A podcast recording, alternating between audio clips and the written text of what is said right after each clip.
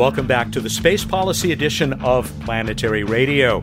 It's Matt Kaplan, the host of uh, Planetary Radio and this special podcast that comes to you every month, a little bit later than intended this month, normally the first Friday of each month, but we really had technical difficulties. Those appear to have been solved, and so we are glad to get to you just a few days later. And when I say we, I mean my colleagues Jason Callahan and Casey Dreyer. Jason Callahan, how are you? I'm doing very well, Matt. Good to hear your voice again. Jason, our space policy advisor, uh, residing there within the Beltway uh, in Washington, D.C., and Casey Dreyer, the director of space policy for the Planetary Society. Hi, Casey. Gentlemen, nice to be here again. Glad to have you both. We can jump into it right after the commercial. Well, the promo, the public service announcement. We are the Planetary Society. That's what we're doing this for this is all a part of the mission of that organization, and that's who we work for.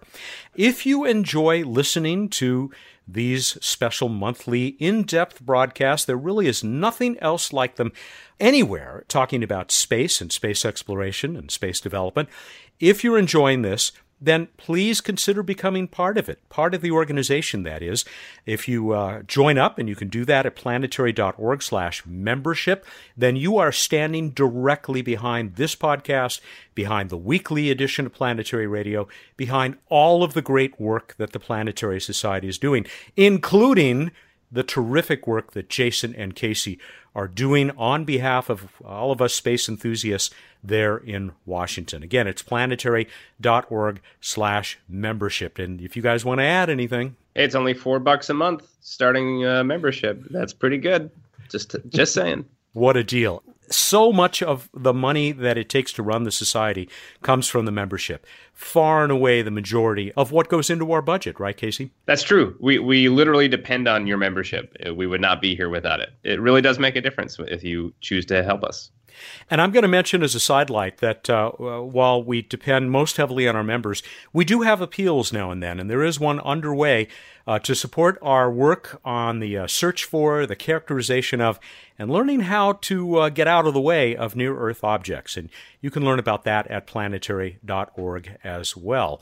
Guys, let's get into it. It was a quiet month, right? January? Yeah, I took a vacation. Uh, I don't. I assume I didn't miss anything. Uh, let me know. Did anything important happen since uh, January first?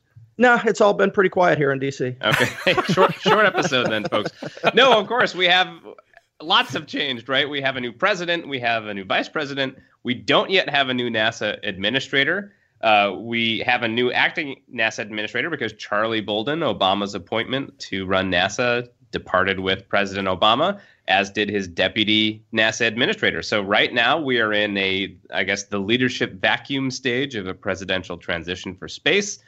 We are following the situation closely. Once again, this is a very familiar story for many of you listening to this show, but we just don't have very much information yet. Uh, we have not seen the new president talk about space beyond a, a nice mention in the inaugural address, which was welcome. Uh, didn't give a lot of meat to the policy bones, however but we're waiting for uh, appointments. The transition team has wrapped up their work. A lot of them moved on to other parts of the government, not NASA. A few people stayed. There's a couple of White House liaisons appointed to NASA at the moment. But again, no permanent uh, new staff representing the new president's political appointments. So we're just watching this one and and keeping a close eye on it. Yeah, in addition to the administrator and deputy administrator uh, moving on, uh, we also saw the chief financial officer at NASA retired, leaving that position, which is also a Senate confirmable position, open as we move forward into the budget season. So that will be interesting to keep an eye on as well. So, Jason, when we talk about these people leaving, this isn't necessarily unprecedented, right? This is a kind of a normal churn. How, how unusual is it actually for the CFO to leave in a transition like this? typically what happens in a presidential transition is all of the political appointees throughout the federal government will turn in their resignation papers and then it's up to the incoming administration as to whether or not to accept those resignations. So technically everybody quits and then is sort of rehired back on. It's not unprecedented to see all three of these politically appointed positions at NASA uh, to leave at the same time. It's unusual that they would all go so early in the administration. Oftentimes, what happens is an incoming administration will ask someone to stay on for a while until they have their their appointee going through the process of uh, confirmation. As I say, it's not unprecedented, but it is a little unusual. It's interesting. It's a good reminder of how much work has yet to be done by the new Trump administration. There are literally thousands of political appointments they need to make throughout the entire federal government. Hundreds of those, if not thousands, are subject to Senate confirmation. For anyone following the now very tense relationship, particularly in the Democratic uh, minority on the Senate, things are moving very slowly, even for top level cabinet nominations here. So we are looking at a period of potentially a long time before, even if they nominate people, to get around to a Senate confirmation through all of the roadblocks and issues because of the larger political divides, that this could take a while, even if the nomination is is politically uncontroversial. Yeah, just to put some numbers behind that, it's been a while since I looked at this. This is off the top of my head, but my recollection is that it's something on the order of 4,000 political appointees in the federal government and about 1,200 of those are Senate confirmed positions. And as of this recording, the Senate has confirmed four people. Wow. Right. and, and, and it's not even that. It's uh, there haven't even been nominations for those 4,000 people yet. We're, the administration's behind on even nominate putting names out there as well. So it's going to be a long period of time. Who knows where NASA's going to fall in that priority? It's one of the struggles of every new presidential administration is getting their people in place and then once they're in place, figuring out what the hell's going on and how to run their this new uh, job that they're dropped into. So watchful waiting on the administration side, but uh, hasn't been uh, the same level of inactivity uh, with Congress, has there? I mean, there is this uh, new authorization act. Tell us about this and and where it comes from. There's some history here. Well, we talked about this a couple episodes ago, everyone, right? Uh, everyone, of course, remembers their favorite episode of 2016, looking at the uh, the Senate looks at the the Mars issue. It was, it's called the NASA Transition Authorization Act. It is an authorization bill. It doesn't actually give money; it sets policy. The last time we had one of these was back in 2010. It created the Space Launch System. It continued Orion. It set commercial crew as a as a goal of NASA. It did a lot of stuff it expired in 2013, and we have not had a new authorization bill since. They tried to pass this last year. It actually ended up passing the Senate on a unanimous consent uh, vote. However, the House never took it up. So now that we have a new Congress, we're in the 115th Congress now, they have to reintroduce all this old legislation if it didn't pass the first time. And we're at a position where, from our understanding, the bill itself has not yet been introduced, but it will be soon and it's relatively similar to last year's bill, and it was a bipartisan bill. As I said, it passed the Senate in unanimous consent, and it's very likely that that would be the case again, unless the larger political situation now is such that the Democrats start to just block everything out of political principle, which is not out of the question. However, NASA generally, as we've talked about, still enjoys a modicum of nonpartisanship or bipartisan support. So we're looking at this new legislation, very similar to last year's. Uh, will be introduced soon. Hopefully, will fly through, and it's a one-year authorization. And, and basically, what it says is, "Stay the course, guys." Well, it is 104 pages, this uh, Authorization Act. There is an awful lot in here. We're not going to get to all of this. But there are some certain key provisions, even though most of it is right in step with that last act that you saw. Go into some of the distinction between this Authorization Act, which you said we haven't really had one passed since 2010, and the budget, uh, what actually gives NASA the money to do what they need to do. The, the difference between authorization and appropriation in Congress is that the authorization for a federal agency provides the policy guidance. It basically tells the agency what Congress wants them to do. The appropriation then funds them. Now, in practice, you find a little bit of funding language occasionally in the authorization. Uh, the authorization generally tries to just allocate top level funding numbers. It doesn't really get down into the weeds, though you sometimes see that happen. And the appropriation occasionally deals with policy. Uh, it's not simply a list of how much money each part of the agency should get, but generally speaking, that that's supposed to be the separation between these two processes. Yeah, and it's fascinating because Congress works by committee, right? You have these topic focused committees, transportation or healthcare or defense. There's a science committee, and one of its purviews is giving NASA direction through these authorization bills. But that is a totally different group of people and a totally different committee from the appropriations committee, which then has to fund NASA based on the authorization and things that the appropriators want to do. So it's it's a good example of a why things are so confusing sometimes about how legislation works regarding NASA, but also it's another point where NASA can be given basically an unfunded mandate in a policy prescription, but then have the appropriators give it no money. And there's no guarantee that just because NASA's told to do something, that the money will show up to allow them to do it. And this is again, this is one of the joys of uh, representative democracy here. Uh, but that's just how NASA works, and that's not even counting what the White House wants NASA to do, which does not have to align up with either of those other committees' ideas. And this is the this is the part of building that consensus in order when when those are all firing on the same pace and all in phase with each other. Then NASA can do some really extraordinary things. But when they're out of phase, kind of like we've been the last eight years, really, uh, if not even longer, then NASA itself is kind of hampered by that. So it's it's one of those things where there's real power in being united around a common goal, but without that, NASA can be told to do a lot of different things without necessarily funding to allow it to do them. Yeah, and even more than that, even when the stars do align and all of the the policy and uh, funding apparatus is in agreement, uh, which we saw like with the Constellation program, that doesn't mean that that alignment will hold over a long period of time if programs go over budget or if Congress doesn't supply the funding that they had originally said that they would supply for NASA's uh, endeavors, then those priorities can change very quickly, which is exactly what happened with Constellation. And we're in such an interesting period now where that could theoretically happen again, right? I mean, Constellation ended with the Obama administration coming in. They they didn't like the program. They had a lot of research saying it was over budget, behind schedule.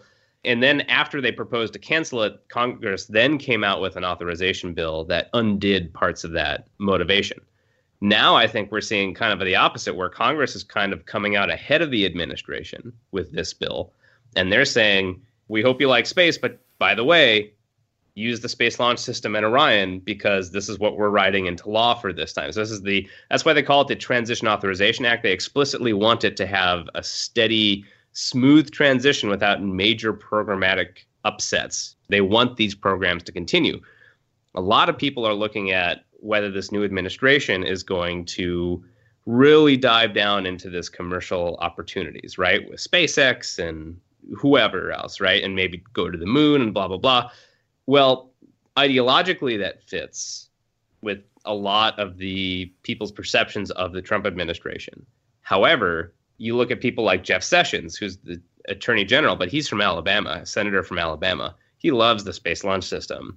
Uh, Richard Shelby is the chair of the Appropriations Committee on the Senate for uh, NASA, also from Alabama, loves the Space Launch System. You have the head of the House Authorization Committee for NASA, loves the Space Launch System. You've got Ted Cruz, Senate Authorization Committee for NASA, loves the Space Launch System.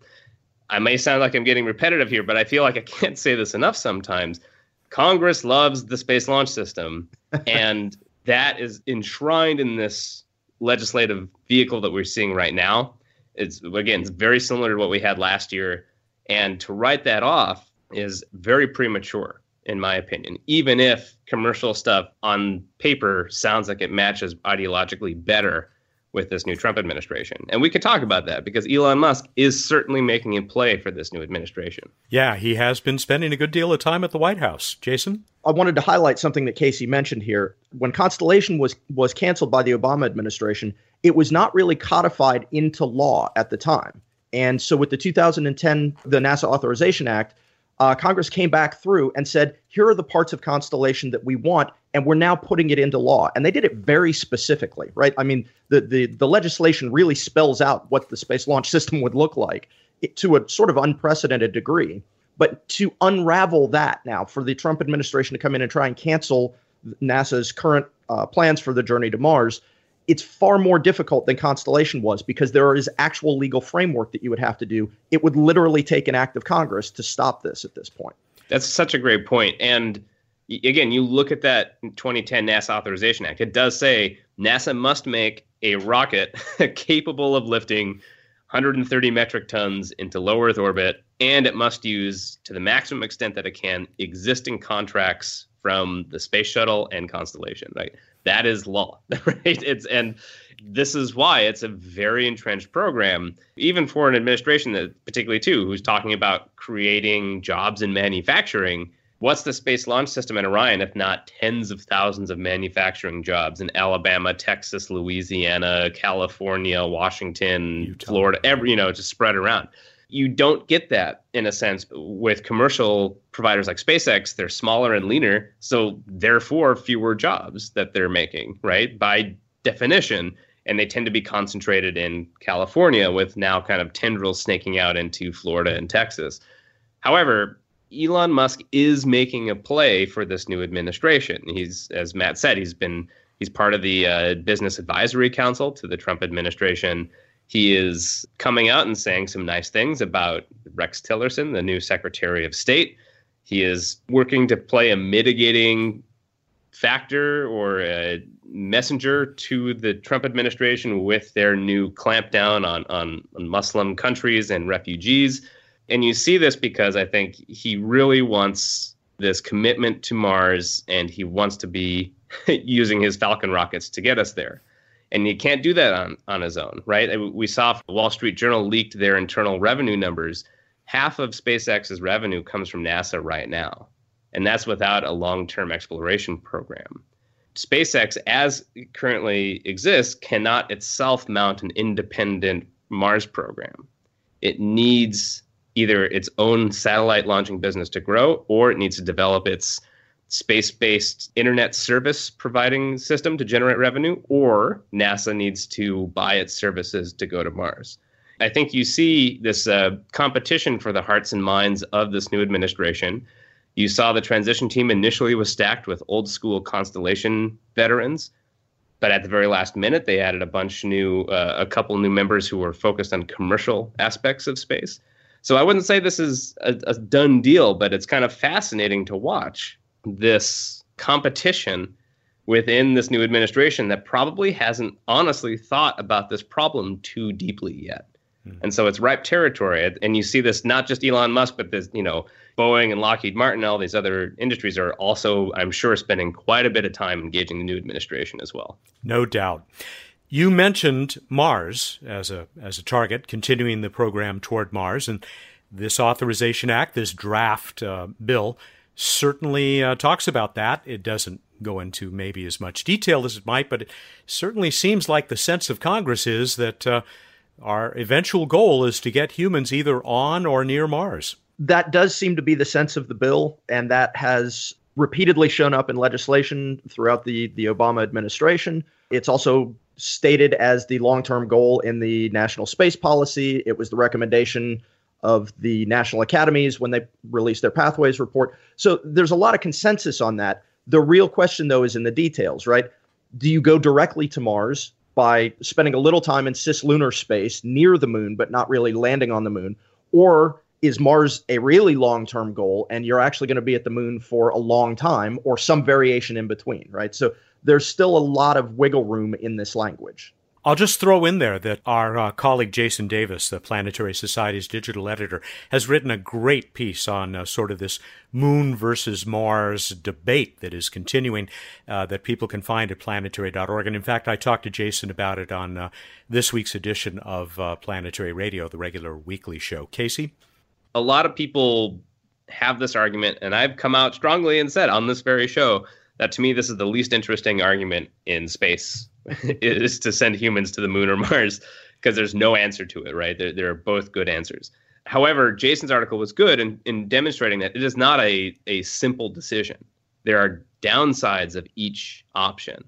And anyone who talks up Mars or the moon and just completely dismisses the other is not necessarily being fully honest with the complexities of what they're committing to do lunar surface operations, you're in darkness for weeks at a time. Where's your power source going to come from? Well, plutonium 238, but we don't have enough of that to keep people alive or things warm that long. And, and we're not even have a production capability that can scale to that point for a decade. More moon dust, right, is very bad for you. And what's long term exposure going to do? And how does that impact your gears? Same with Mars. Jason's article raised some of those issues. And again, I think everyone should always keep their skeptical triggers on when you see someone constantly walking in saying, "Oh, we'll just have a fully functioning lunar base that is uh, commercially viable within 10 years and it'll cost 20 bucks." Versus same with Mars. Oh, we'll just get there in, in 10 years and, and we'll have a big Mars hab with a bunch of vegetables growing and we can do it for there's real complexities to this. And so we need to think about that. And and ultimately to me, and I think what's somewhat included in this legislation Mars is the clear natural goal for human spaceflight. There's a lot of good scientific reasons that I like about it. If you want to go to the moon, fine, but make sure you're doing that in a smart way that feeds into that. And if you're going to go to the moon, just say that you're going to go to the moon. you don't say you do it to get to Mars. Just do it smartly and, and just be honest about it. Because if you go to the moon, we're not going to Mars for decades more no matter how you try to spin the numbers. The complexities, the focus. I think the F 35 program would be a really good example of what happens when you try to design hardware to do everything as opposed to one specific thing. You end up costing a lot more money in the long run. And that, of course, is that new uh, fighter that is supposed to be uh, work for all arms of the uh, services, all of the services. So, Casey, you mentioned the plutonium 238 issue. I had a, a journalist friend who had a red baseball cap made up that said "Make plutonium 238 again. I thought that was very cool. very clever. And and I will throw in at this point that in fact this authorization act, the draft does address the need for plutonium 238 for those radioisotope thermal generators and and even mentions the more advanced uh, technology based on uh, using plutonium 238 which Casey is something you and I have talked about for uh, some years. Ooh, I loves me some plutonium 238. You know that, Matt. it, it's one of my favorite topics, um, and and one of the rare, I would say, clear policy successes in a technocratic sense. It's happening a little more slowly than I think we would all like, but fortunately, I suppose the budget to, for planetary science was slashed so uh, uh, roughly back a few years ago that there's fewer missions coming down the pipeline that'll use it than they had originally predicted. So our, our stockpiles are fine. Hmm. Uh, where we made our first 50 grams of plutonium 238 uh, by this new process uh, last year, and they're starting to ramp up to full production here by the end of the decade. So it's it's making steady progress. It's pretty amazing story to see.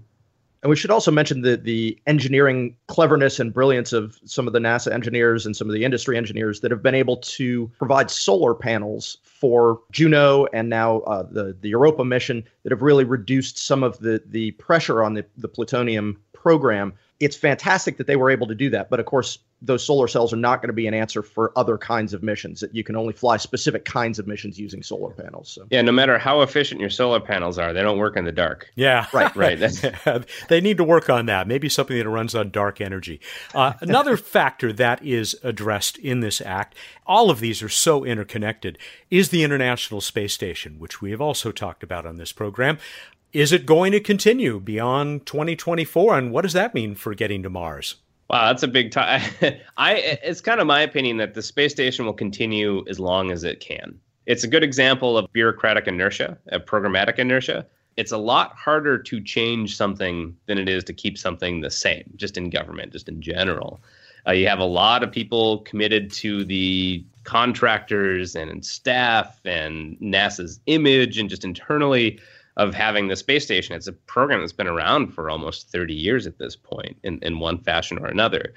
Uh, it's going to be very hard to ever end, even practically, uh, because of how big the space station is. You have to disassemble it in orbit, which would be a very expensive thing to do. And it's kind of the, the cornerstone of commercial crew and commercial cargo which in absence of having a space station nasa doesn't invest in any of those companies really at, at, least not to the same extent. And as we talked about that's half of spacex's business right now. What do they do without a space station? So i mean this is this is a, an issue that's actually going to be becoming more and more relevant here. They're going to have to really think about extending the station commitment again here in just a few years nasa just finally finished last year getting the official sign offs from, I think, every member nation. Is that right, Jason? For yeah. extending the space station to 2024. Yeah. And that took a couple years to, to get those guarantees.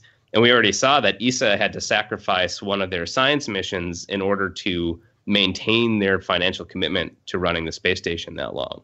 So that could be an interesting problem in the long run. But I just assume the U.S. commitment's going to be there for about as long as it could possibly go. So there are two other issues uh, having to do with the ISS. Uh, the first is you hear a lot of talk nowadays about NASA handing off the space station to a commercial partner at some point.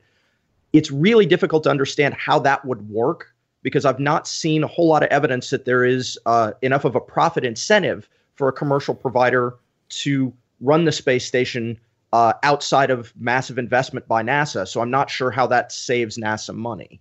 Beyond that, deorbiting the station, as Casey mentioned, is is a sort of a thorny problem because the station was built without the ability to deorbit itself.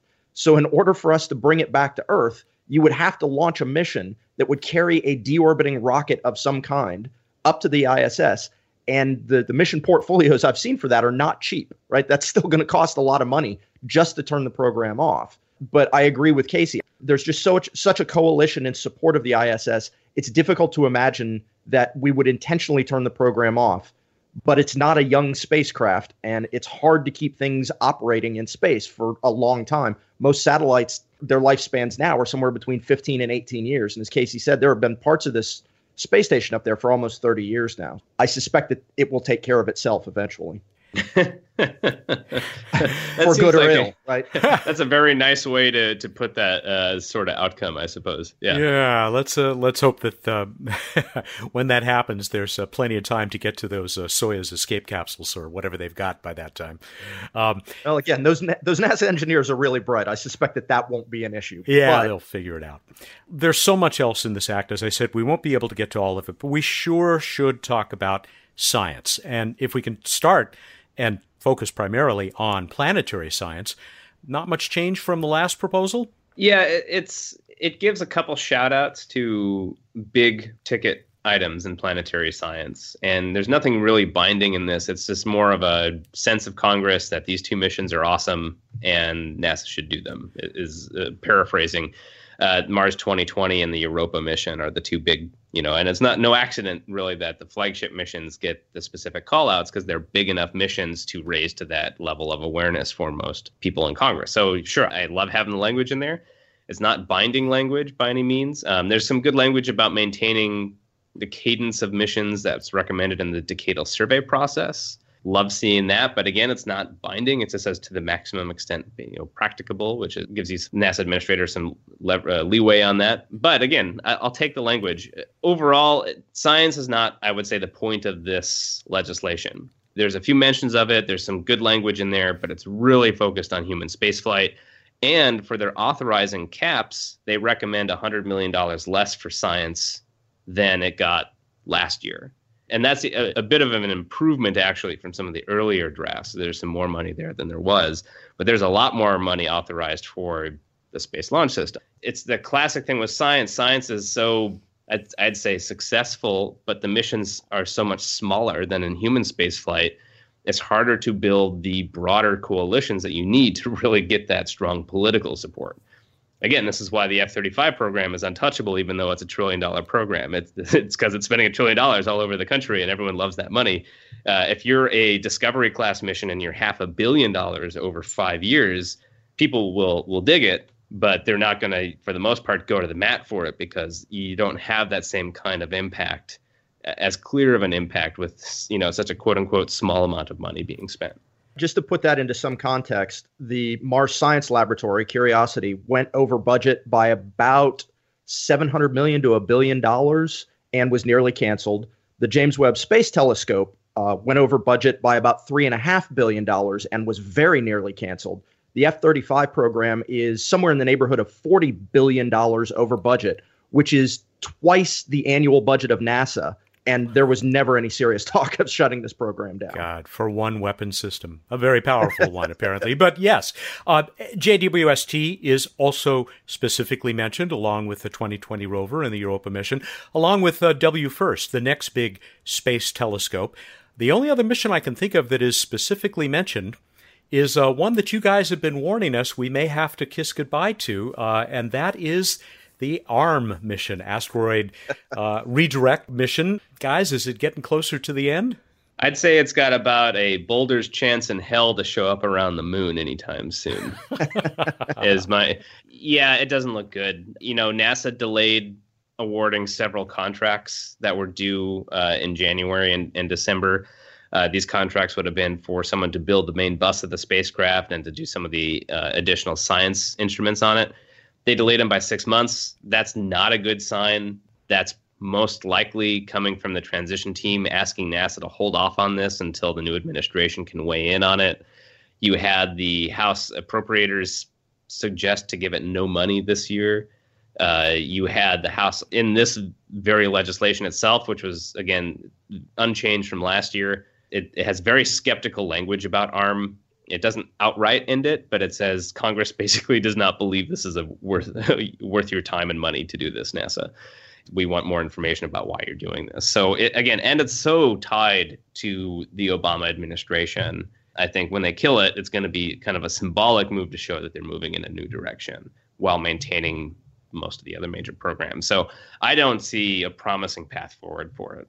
Yeah, I agree. The contract delays were sort of telling. Generally speaking, federal agencies during a transition will continue with business as usual unless they are told otherwise. So that really does sound like something that the transition team came in and said, uh, we don't want you to award these contracts until we figure out what the plan is going forward. I think that you will see the the real writing on the wall when the budget comes out. They were scheduling it to come out in April. It may still come out in late April. I've heard perhaps May as well. When that comes out, if you see reduced or no funding in that budget for ARM, they're up against the schedule, right? I mean, if you're going to get a boulder in cislunar space for EFT2 to meet, you kind of have to be launching that mission pretty soon. There hasn't been enough money to really even get the formulation process underway to any significant degree, certainly not very much in the way of development. So it's hard to see how you get from here to there at this point on that mission. Yeah, we should say, I mean, a good counterexample would be in the last episode we did, we were talking about the two new Discovery mission selections. And those are commitments through the 2020s, right? That that NASA just made to to choose two new missions, and that was fine to do in the midst of a transition. But right. ARM did not do that, and we don't know exactly why they didn't, but we can infer that it was most likely some skepticism from the transition and from the new administration. And Casey, you said that uh, the Act does call for continuing the cadence of science missions as well as the small, medium, and large. And the Discovery is an example of those medium sized missions, right? Um, Certainly is. Discovery is the small mission program. Yeah. Yeah. It's New Frontiers is the medium case. Ah, I got it backwards. That I shouldn't yeah, have done yeah, that. That's fine. Bad mistake. um, the other thing about science here is what's not there. No mention of heliophysics, no mention of astrophysics other than the telescopes that do a lot of the work on, on astrophysics, and especially no mention of earth science. Why? Bipartisan support for the bill. I think that's the the gentlemen and women's agreement to not talk about our science. It's the equivalent of not talking politics at Thanksgiving in legislation.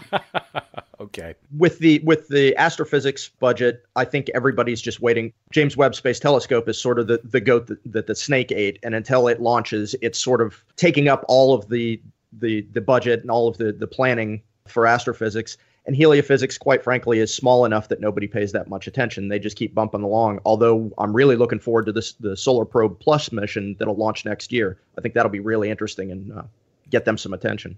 Have you guys realized that literally everything is happening next year in 2018? it, it, seems like there's so many things. There's very uh, relatively little happening this year. It seems like, and then everything is, let's say, scheduled to happen in 2018. Right? SLS first flight, uh, commercial crew test, uh, Solar Probe Plus, InSight, James Webb Space Telescope. What else? I don't know. There's probably a million. There's probably some ICESat two. I think is there Earth Science mission coming. You know, being a big one being launched. Everything seems to be happening next year potentially LightSail. Potentially light sail. Uh, yeah, hope right. we go Let's this hope. year, but maybe Falcon Heavy on that second uh, Falcon Heavy flight. Yeah, fingers yeah. crossed. What else would you guys like to call out from uh, this act? I only have one other thing, but I'm going to save that till the very end. And then there is yet another bill being considered by Congress that we need to talk about. So the thing that I I'm happiest with, and we've sort of mentioned this already, uh, is the continued support for the decadal survey process. I think that that's really, really critical to a healthy science program. And as long as Congress and the White House continue to state this as the, the, the guiding document for NASA science programs, I think that's a really powerful tool. Now, all we need is for Congress and the White House to adhere to it as well. I think it's it's fantastic that that language continues to remain in the authorization. Casey, you really hit on the big things. I, I think again, the real takeaway from this is the broader statement it's making that Congress is is saying to this new administration, these are the programs that are important to us, and that's the Space Launch System and Orion. So I, I think this is a, a message that they're sending. It's a statement of support, and to really think about that in context of where you see the Trump administration being able to take NASA in the next four to eight years. So, guys, right at the end of this 104 page draft is uh, something about protecting the Apollo landing sites on the moon, which uh, Congress apparently uh, cares about. Are we going to see uh, six new national monuments declared uh, on Earth's natural satellite? That's really sort of a, a, a huge problem for us because the United States is one of the signatories of the outer space treaties in the United Nations. And one of the provisions of the outer space treaties is that nations shall not claim ownership of property outside of the Earth, right? So you can't claim property on the moon, you can't claim an asteroid. And this is this provision is sort of a, a, a shot across the bow of our participation in this treaty. There are a number of reasons for this. The first reason I think really has to do with the uptick in commercial entities that are interested in going out and mining asteroids. There's not a whole lot of reason to go and mine an asteroid if you can't own the things that you mine, bring them back and sell them. As the Outer Space Treaty currently reads, you could go out and you could mine that asteroid and you could bring it back, but you could not profit off of that. That's something that I think the US is very interested in addressing. And I think that this is the beginning of that conversation. Uh, the second reason that this exists is I think that there's a lot of concern now that there are so many new players in space and some of them with serious interests in going to the moon. Uh, I think that there's a fear that you know the Chinese ambassador may show up on our doorstep at some point with the Apollo 11 flag and say, "Oh, by the way, you left this up there." You know, so I think that there's some concern as to protecting U.S. history in that regard. So I, I think that that's part of what that language was attempting to address. Casey, introduce us to this other bill by uh, another member of Congress who is a big, big fan of space exploration. Yeah, so this is a much simpler bill. It's a much shorter bill, and this one is has been introduced already. It was it was uh, introduced in Congress on the 24th of January. It has a sponsor in the House by John Culberson, our good friend from Texas who loves Europa and planetary science, and John Cornyn, the senator of Texas. He introduced this in the Senate. It's a bill basically, well, let me read it first because this is a great example of congressional acronym legislative titling, which you always have to kind of give a shout out, a tip of the hat to, I think, when you see a good one. Here, I'll read the title. This is the ready for it? Mapping a new and innovative focus on our Exploration Strategy for Human Spaceflight Act of 2017, also known as, of course, the Manifest for Human Spaceflight Act of 2017. Very nicely done. Almost as good as OSIRIS REx uh, for acronym. Uh, or messenger, right? Yeah. Messenger, yes. bravo, bravo. Yeah. And, and of course, makes you think immediately of Manifest Destiny oh, what a coincidence! Yeah, it, and so yeah, it's a very simple bill. It, it doesn't have anything to do with money. It doesn't have anything to do even with setting a new direction. It basically tells NASA, tell us what you're going to do for human spaceflight. Give us the strategy. Show us your plans and develop this uh, exploration strategy. How you're going to do it, when you're going to do it. Because right now, again, as we've talked about, NASA says it's on a journey to Mars, but we have no means to evaluate NASA's progress to that goal right? They say they're doing it but we don't have a timeline to compare it to. We don't have funding needs that they that they have to have to support it. We just don't know anything. This bill would basically force nasa to to prepare a strategy for this and to really commit to what they're going to do in the next decade. I think everyone can kind of get behind that. That's literally what we asked nasa to do in our humans orbiting mars workshop report. That was one of our recommendations. But it, it, it kind of gives some good overall senses of Congress that Congress thinks Mars is the ultimate goal for human spaceflight. that uh, NASA should be pushing to extend human presence beyond low Earth orbit. I'd say it's a nice companion bill. I'd love to see NASA to really put out an exploration strategy, and this is one way to tr- try to force their hand on doing that. And I should note, interesting that this comes out before the new NASA administrator comes in, mm. and before the White House reconvenes its National Space Council for making a new U.S. space strategy. So again, I think Congress is really starting to take the lead beyond this new White House to try to grab this opportunity of this transition to keep NASA focused on its current program of pushing a, a human presence further out using these big programs. Yeah, I think you see a lot of willingness in Congress at the moment to support a human spaceflight program, but I think that this bill is an indication of the frustration with not being able to determine what exactly the plan is to the degree that you need to plan from a budgetary standpoint. Even though Congress has been very, very careful to hold their budget authority to annual budgets, they have the right, should they so decide, to give NASA a five year budget or a 10 year budget, but they choose not to do that. It's interesting to see them asking for NASA for plans for 5, 10, 15 years out, but it does give them an indication of what kind of budget NASA will need, and it gives them milestones that they can measure NASA's progress to determine if they need more or less money. Uh, at least that I I get the sense that that's the thinking in Congress, and that's that's what's driving this bill, I believe. In this bill, they specifically call out that NASA must define the strategy and identify opportunities for collaboration with international partners. And that is where we want to finish uh, today's podcast because it's in both of these bills a lot of talk about international collaboration, and it is maybe the number one requests that we've gotten from listeners to this podcast. Let's talk about other space programs and the United States' uh, ongoing ability and, and interest in collaborating on space exploration with nations around the world. Does that look like uh, something, you guys, that, that Congress is really behind, or is this just lip service? I think that they're really interested in international collaboration, but I think that the reason for that differs from congressperson to congressperson. You hear a lot of discussion in Washington these days about things like public private partnerships and also uh, the concept of, of international collaboration, but it's often couched in terms of uh, we need our partners to step up and do more. So it it's often used as sort of uh, a strategy to reduce U.S. investment in space while not reducing the global capability in space. The problem with that is, as you look around at our international partners, it's not as though everybody else is awash in money either. So it's difficult to understand how the strategy will will play out. Uh, that said, I have heard from a number of folks around town who are familiar with thinking at groups like uh, the European Space Agency that they see a potential for the United States to sort of draw back a bit on space, and that gives them uh, the incentive to push their governments to step up. It's interesting to see whether or not it will be a push or a pull factor. That said, it's not all negative. I think that there are a lot of people who genuinely view space and NASA's involvement in the international community as a really strong, powerful outreach tool in international relations for the United States. So I don't think that it's all a cynical maneuver to try and get other people to pay more money.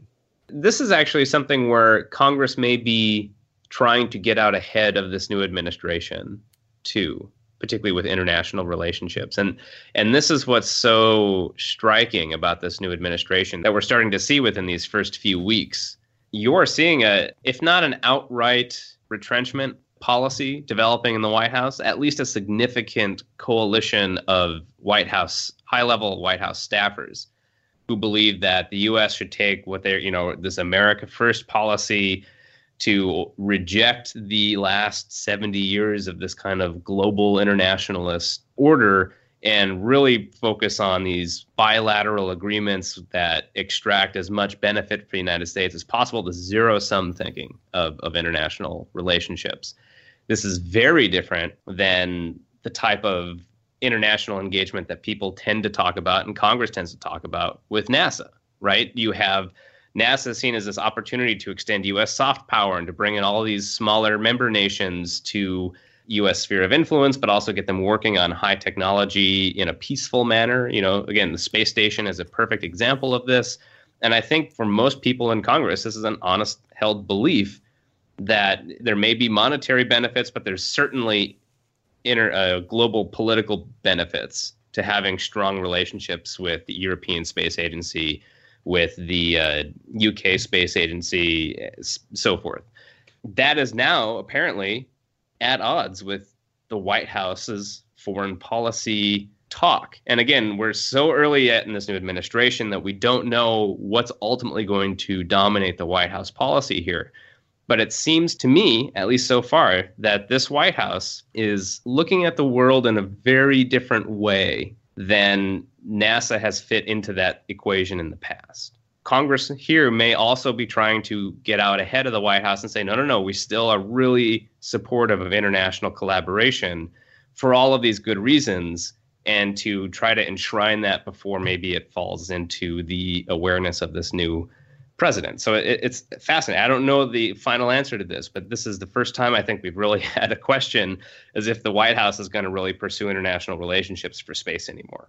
Historically, I mean, we've done we've had dozens of missions involving collaboration in human spaceflight with other countries. We've literally had thousands of scientific missions nearly every NASA scientific mission has an international component. And that's really important to understand. And not only that, but US scientists participate on European and Asian missions consistently. Casey is absolutely correct. This could represent a complete shift in our policy. And I think you're right. I think Congress is trying to make sure that that doesn't happen. We live in the most interesting of times, guys. Thank you for helping us thread our way through the maze. Uh, it's uh, going to be a very interesting year. And as you said, lead into yet another in uh, in 2018. Hey Mat, you're welcome, and to everyone listening, thank you as always. You will be hearing more from us here in the next few months as some of our activities ramp up and we start to engage this new administration and Congress. And as as Jason mentioned, there is a new budget coming down the pipeline for 2018, and we have to finish up the budget for 2017, which has got about six more months to go. So it'll be interesting times for sure, Mat. Casey, I dare say that there may be opportunities for some of our listeners even to uh, get involved in uh, in whatever uh, takes place over the next few months. I dare say you may be right, Mat. So uh, pay attention. Uh, you will be getting emails, and, and our social feeds will will let you know as the opportunities arise. Well, you will certainly be getting those uh, if you are a member of the Planetary Society. Uh, there are other ways to find out about what we're up to, but the most important one to us is uh, to become a member, to become part of this organization that, as we said, has brought you this podcast, brings you all of planetary radio, and is making sure that uh, Casey and Jason are able to stay there in the capital, within the uh, the Beltway, uh, fighting for space exploration, and then uh, coming back and telling us about that fight and and where we stand.